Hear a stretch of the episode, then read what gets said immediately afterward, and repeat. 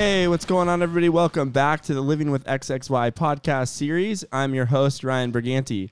Today we have a mom and dad on the show, Angie and David, all the way from Dallas, Texas.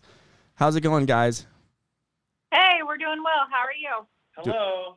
Doing absolutely wonderful. Excited to have you guys on the show and just hear your guys' story about your little son. And um, yeah, I'll let you guys take it away. All right. Well, um, Adam is our son. He is 14 months old today. And we were diagnosed through um, an NIPT test. Um, it was kind of a, a strange day all around. I'd gone to the ER because I had some bleeding. So I'd had this really dramatic day already that I thought something was going wrong. And then everything was fine. But while I was waiting in the emergency room waiting area for David to come back and pick me up, um, the doctor called and he said, I wanted to let you know that your test was positive. I said, Well, what does that mean? Well, your baby has Klinefelter. Do you want to know what the gender is? And I said, Well, when that, what does that mean? And then he read basically the bullet points that you find from Google. He'll he'll be infertile. He will have possible breast tissue growth, um, and he'll be extremely tall. And so that's how I found out I was having a son, and that's the information that I was given. And then, of course, I went to Google from there and kind of ruined the rest of my day and honestly a lot of my pregnancy by looking at Google. Um, and then we chose not to have an amnio or anything like that because it wasn't going to change our minds. We were very excited to be having our son. And when he was born, every anxiety that I had, every sadness that I had about the diagnosis just melted away because he was absolutely perfect. And we were in love from the second we met him. That's uh yeah, that seems to be quite the case with a lot of families about how they find out that they have Klinefelter syndrome and um, what were some of the emotions that both of you had when you kind of got that call and or you, you got that diagnosis right there um, when you went to the ER in, in the hospital? Go ahead, David. Well, Angie called me and told me, you know, hey, I'm ready to be picked up. So I, I came back, was getting her, um, and she told me I, you know, I have some good news and some bad news. Um, you know, uh, which one? I, I can't remember how it went, but it was basically she said, you know, you're having a boy, which is something I, I really wanted. This is our third child, and we have two girls. So I was really super excited to have a boy, and uh, and then she said, but he, but he has uh, Klinefelters. He came back positive for for uh, XXY. So um, I didn't really know what that meant exactly, but Angie was pretty upset. Um, Angie is is all she's she's a really great mom, but but she she can cry at the drop of a of a hat, and uh, I initially and really never at once have I been concerned about it. I mean, you know, I I told Angie, and I think this is what every parent that has a child with some special needs, we're just going to get him the help he needs. He's going to do the things he needs to do, and you know, we're lucky enough to be in that situation where we can afford these things. We can take care of him in whatever way he needs. But my initial reaction was, you know, I was a little confused. I didn't know much about it, never heard about it. It's such an unknown uh, condition. Uh, and Ryan, you're probably one of the first generations, I would think, that has gone through this with actually being diagnosed with that. I'm not even sure. I'm 42. I'm not even sure my generation, you know, Gen X, and I'm a younger Gen Xer. I'm, I don't know when they started diagnosing this. I think a lot of guys, older guys, didn't even know they have this until they couldn't have kids. So, you know, I, I, uh, I think it's really important that, and and I kind of talked to you about this earlier before we started, but that this is not not anything that you should consider, you know, not bringing your son into the world. It's just he. We look at him and he's just perfect. We love him, and and and there's nothing, nothing to worry about. Um, you know, there there may be some some challenges coming up, and we're facing those head on already. Uh, and Angie can talk a little bit more about that. But you know, I just love him to death. He's such a sweet, sweet little guy, and he's super sensitive, and he's just smiling all the time, and uh, just a wonderful kid. So, what are some of those challenges that you guys kind of have seen um, with him, and and how old is he? Um, he's 14 months, and um, the challenges that we're facing are is it's in general it's just a gross motor delay. Um, so he has just in the last couple of weeks started to crawl. So it took a while. It took a lot of uh, physical therapy, a lot of exercise and work. Um, so it's it's the low muscle tone combined with motor planning issues, and I think with him he's actually pretty strong. So I think that the motor planning issues are really where he runs into trouble. Like he, when he's on his tummy, he can push up fine and he can stay in that position for quite a while.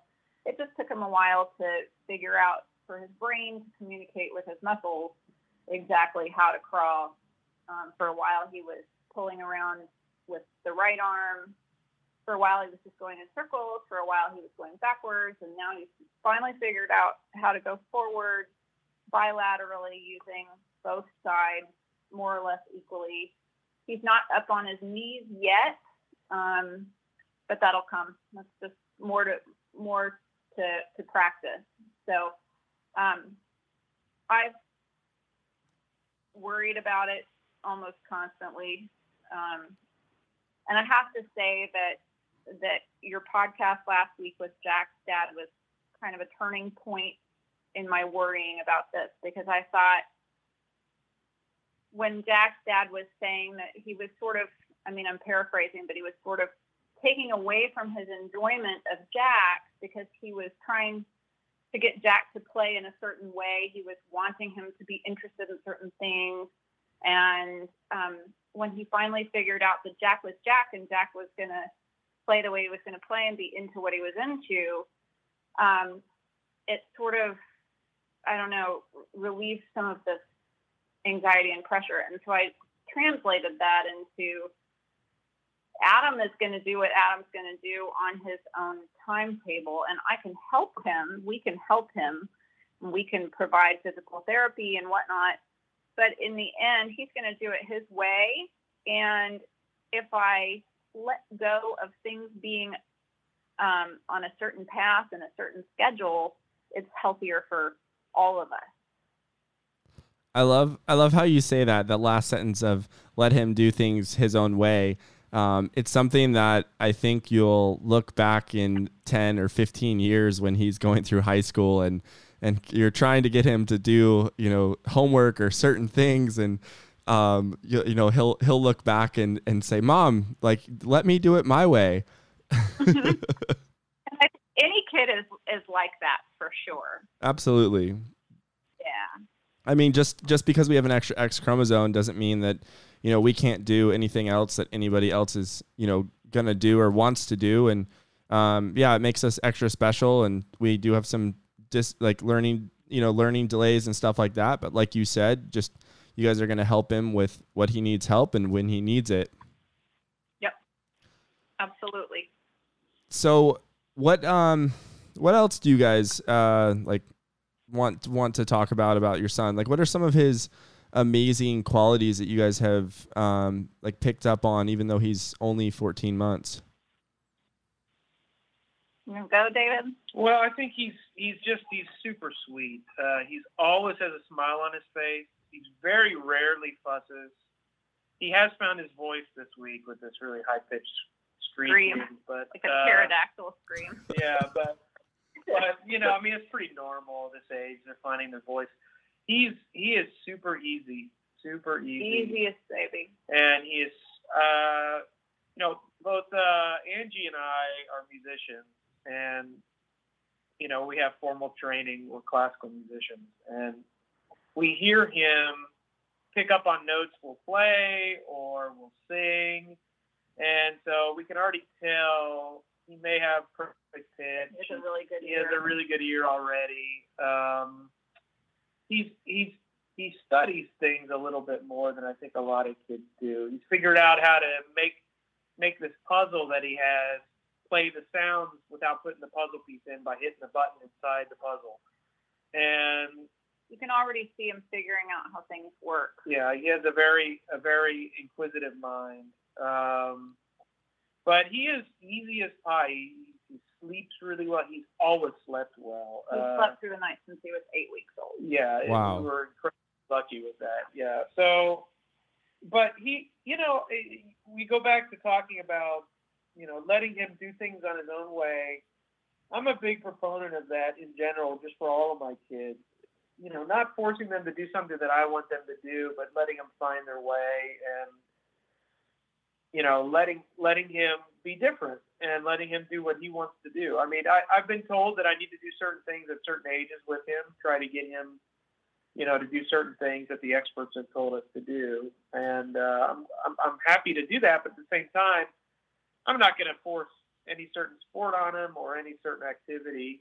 You know, he's got to find his way, and hopefully he has some of the common interests I have, but you know that we can do some fun things together. But if he has other interests, we need to let him uh, develop those as well. So. Yeah, one one of the things it's interesting you say that. One of the things that my parents did with me um, that I remember is, you know, they they pushed me. Um, they pushed me to do and try lots of different sports and activities and things. And you know, I remember I I did like one day or two days of soccer, and I just at I think I was like ten or eleven, and I just I was not a fan and I immediately told them like I'm done, like I am not doing this. And then they, you know, they pulled me from that. But I'm glad my parents pushed me to play um, like t-ball and baseball, even though I wasn't the most coordinated kid. I I had to practice with my dad outside of practice, and um, I did sit bench a little bit when I was younger, but then I also got to play and.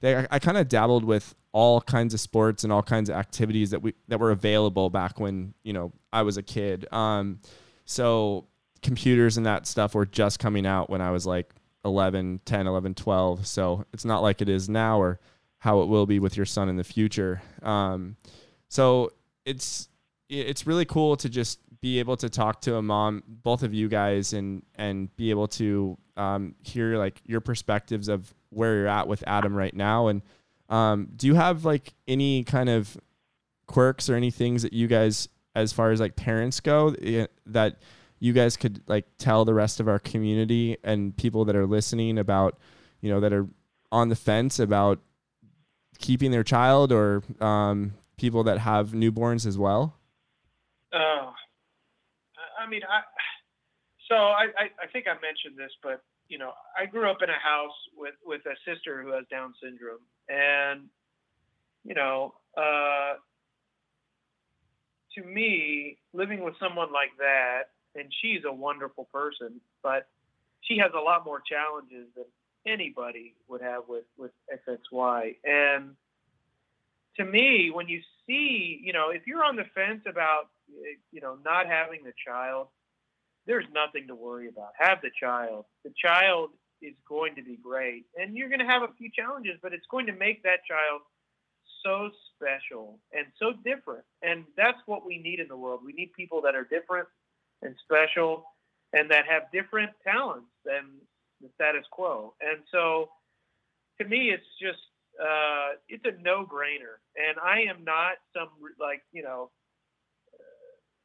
big anti-abortion person, but but this is it's just it's it's not even a question. I mean, after we what what when Adam came out uh, at birth and we saw him, we saw how beautiful and handsome he was, and how what what he's turned into now um, uh, as a, as a young toddler it's just it's wonderful. There's nothing better. He's he's he's perfect for us, and I don't think there's any. I mean, I, I don't think there's any reason if you're on the fence to to not go through. And then, you know, as he's growing up, uh, he's just been great. Everybody loves him. Uh, he's the center of attention. Um, He lights up a room. he lights up a room. He, he's just, and I think, and this is something that Angie, my wife Angie here, she she talks about. Um, so so when when I when Adam was diagnosed, um, Angie's really good about like just mama bear. She's to find everything out she can about this. So she found like the best ex- expert supposedly, or one of the best in the country. We we fly with him once or twice a year to see her, and she also is part of a study in Colorado, uh, in Denver, and he flies up there with him when we're not in a pandemic, and um,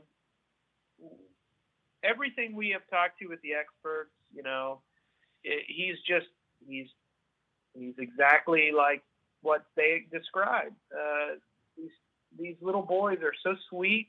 They grow to be very big and tall and strong, and but they're going to need you know some interventions here and there.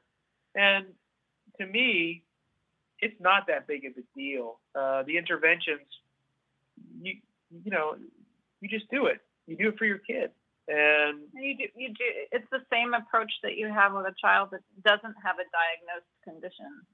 right. Every child has has challenges. You know, we have a absolutely. we have a 14 year old, a four year old, and Adam. And the two older girls, they have their own challenges. I mean, you know, everybody knows when you have a teenager, when you start to have a teenager, there's challenges. And we're having that right now with our 14 year old.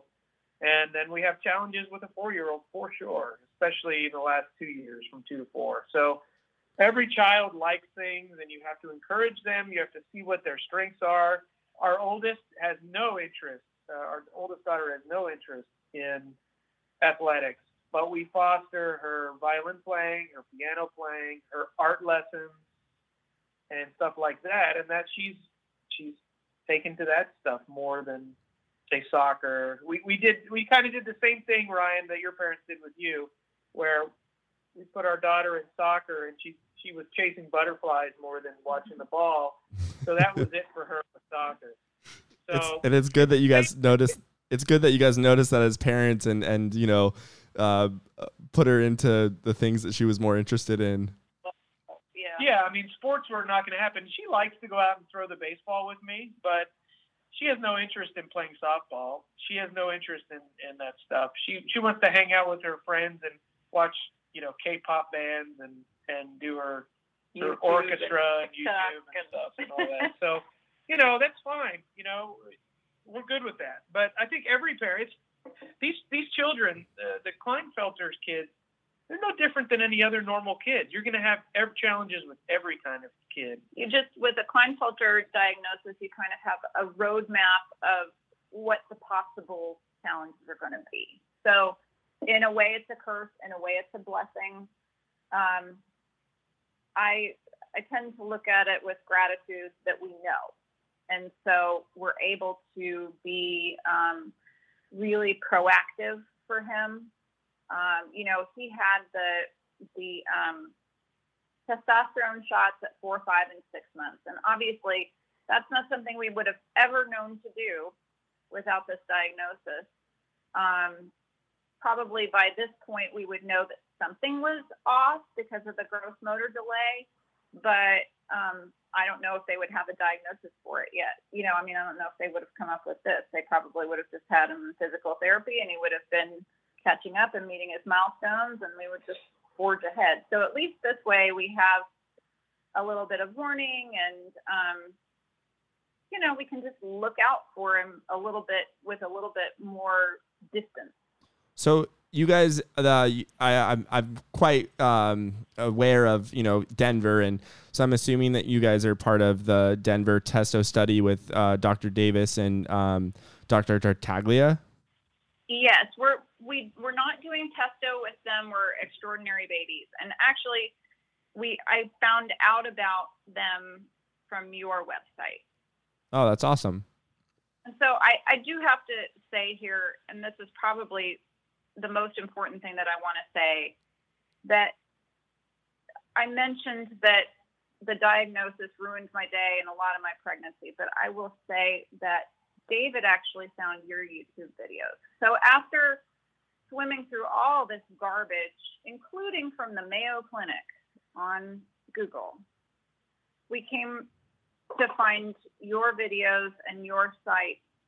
And Ryan, you completely changed the trajectory of our pregnancy. You changed my outlook. I mean, honest to God. I'm glad. I'm glad I found your your uh, YouTube videos because, because I finally stopped crying. yeah, she was quite excited and uh, And I emailed you that night, and you emailed me right back, and I had hope and uh, felt excited about my son again. So I owe you so much. Oh, you don't owe me anything. You're here uh, raising awareness, uh, making a difference, making an impact for future families and, and future people out there that are going to have the NIPT and an or an amnio and and find out and go through exactly what you've gone through and um, you know for them to have resources for of other people sharing their stories is you know it- they'll be able to find you know, hopefully they'll be able to find our website and our information and your podcast sooner than having to weed through all the awful stuff on Google. And that's kind of our, Yeah. that's kind of our, um, you know, that's our hope is to be the one-stop shop for, you know, the first, the first, the, when people get a, in a diagnosis, that's the first thing that they, when they type in Klinefelter syndrome into Google, that's the first thing they see instead of seeing all of the awful and outdated information. Well, it would be very nice too if the medical prof- professionals sent them to you first, you know?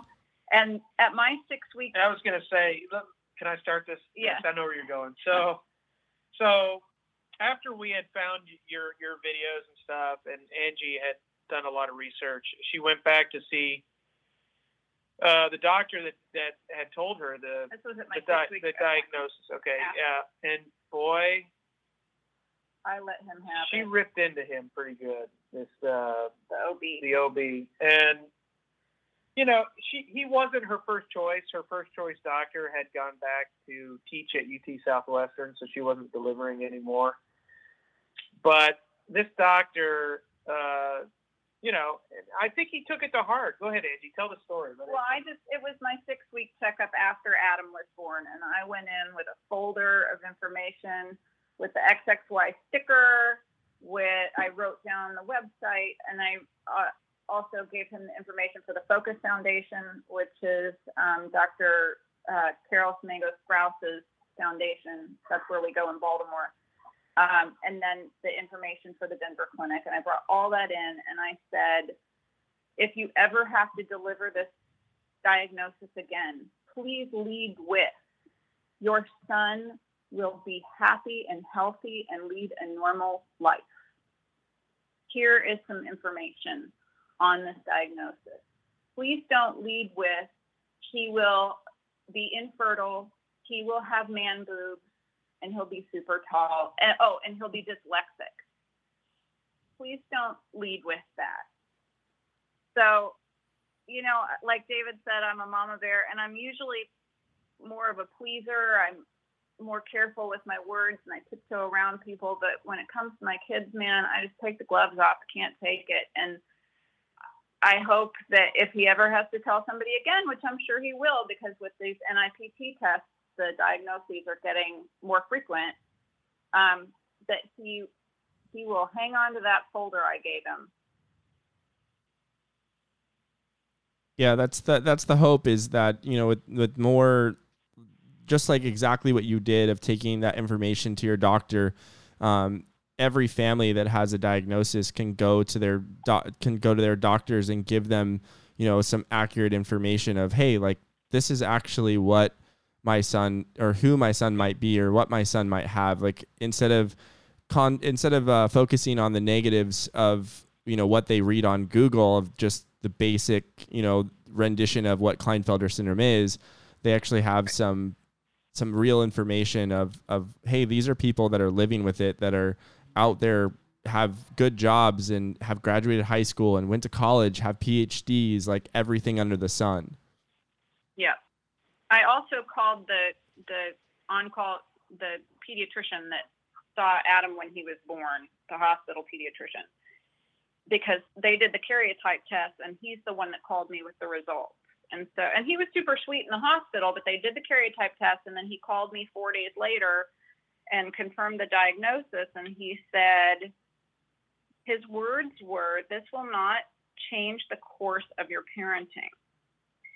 And after I went to Denver and I went to Baltimore, I I tracked him down. I I had to find his name and look him up and you know talk to his secretary and and he blessed heart he called me back. But I I said you this is what you told me. You said it wouldn't change the course of my parenting, and that's absolutely not true.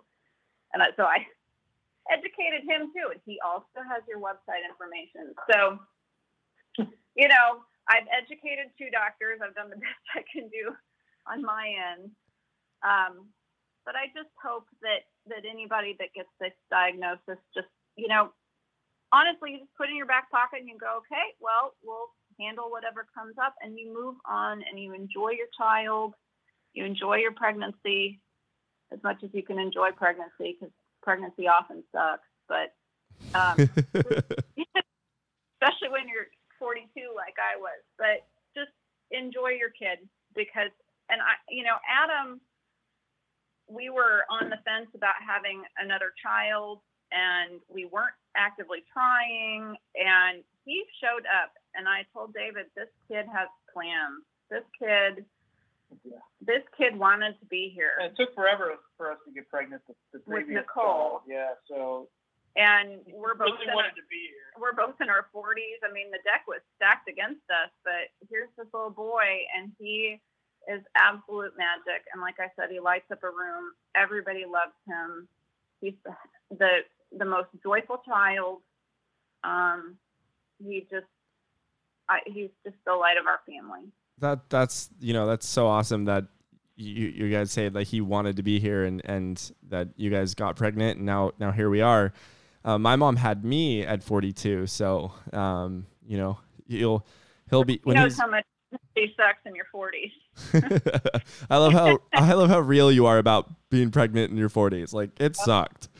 um, oh, yeah. I have one more one more question, and then and then we can kind of uh, phase this out. It's it's been an, an incredible interview and, and podcast so far.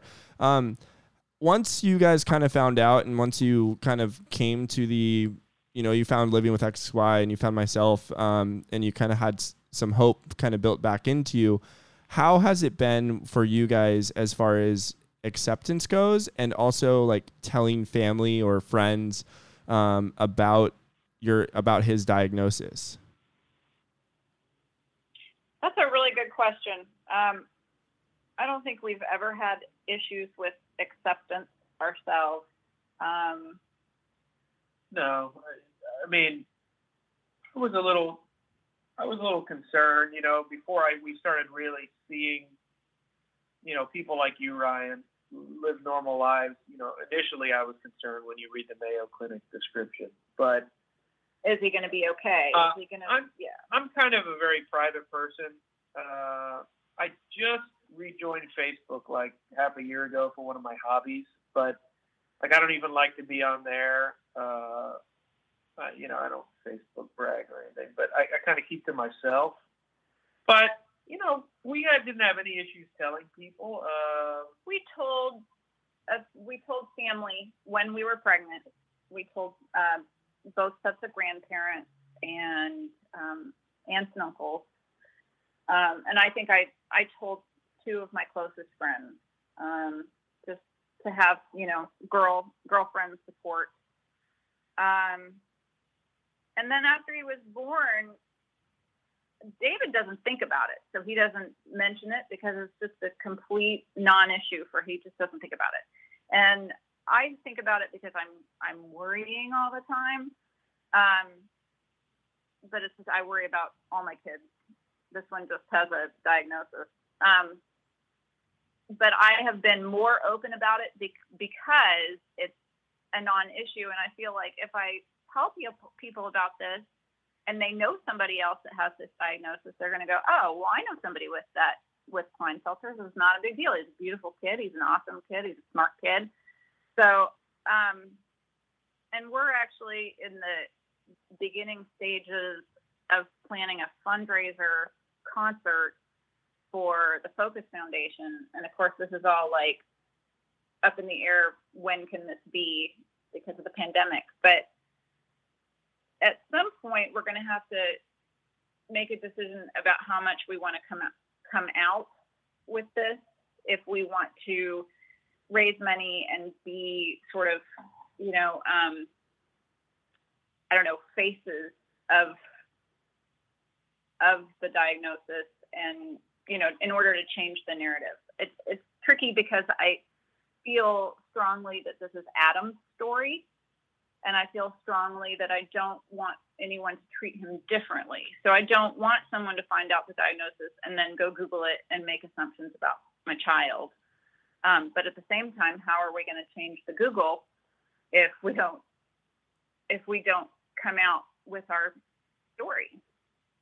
Yeah, absolutely. That's a, that's something um, I've I've heard about 500 times um, about from parents of you know, this is my son's story, but then uh, my question is, you know, you're going to wait 13 years of his life before you tell anybody or raise any type of awareness uh, for him um, to better his life and to better, potentially better, you know, research and everything for Klinefelter syndrome. I'm curious on how your two girlfriends that you told uh, their reactions and, and kind of how were they supportive? Were they you know did you think did you have any worry when you told them and and kind of or were they just downright 100% supportive and they didn't you know they're not going to treat him differently just because they know? 150% supportive i i told my my closest friend who lives in minneapolis she's the mom of three boys and her first words were i love him even more and um, and then I told my other close friend that lives here in town, and she um, was pregnant also, and her son was born two days after Adam. So they're gonna they're gonna be besties. They just don't know it. But um, and she was also, you know, whatever you need, whatever whatever we can do to help she was completely 100% supportive. So, so I, I think that you answered your own question about, you know, are you worried that people are going to treat him differently? And the two people that yeah. you have told have been 100% supportive. And everyone I've talked to that has opened up and, and, you know, spread awareness for their son um, that were, that was worried about, you know, this is my son's story to tell. Um, everyone has come out and said, we've got, had nothing but positive and amazing support, and we're not worried that they're going to treat him any different. Yeah. Yeah. No, I think you're right. I think you're right. And you know, I mean, I'm not as as I don't keep my cards as close as David does. We're, but I am relatively private too. But this is something that's important, and maybe you know, I said Adam's here for a reason. He wants to be here, and maybe this is part of what his deal is here in this world.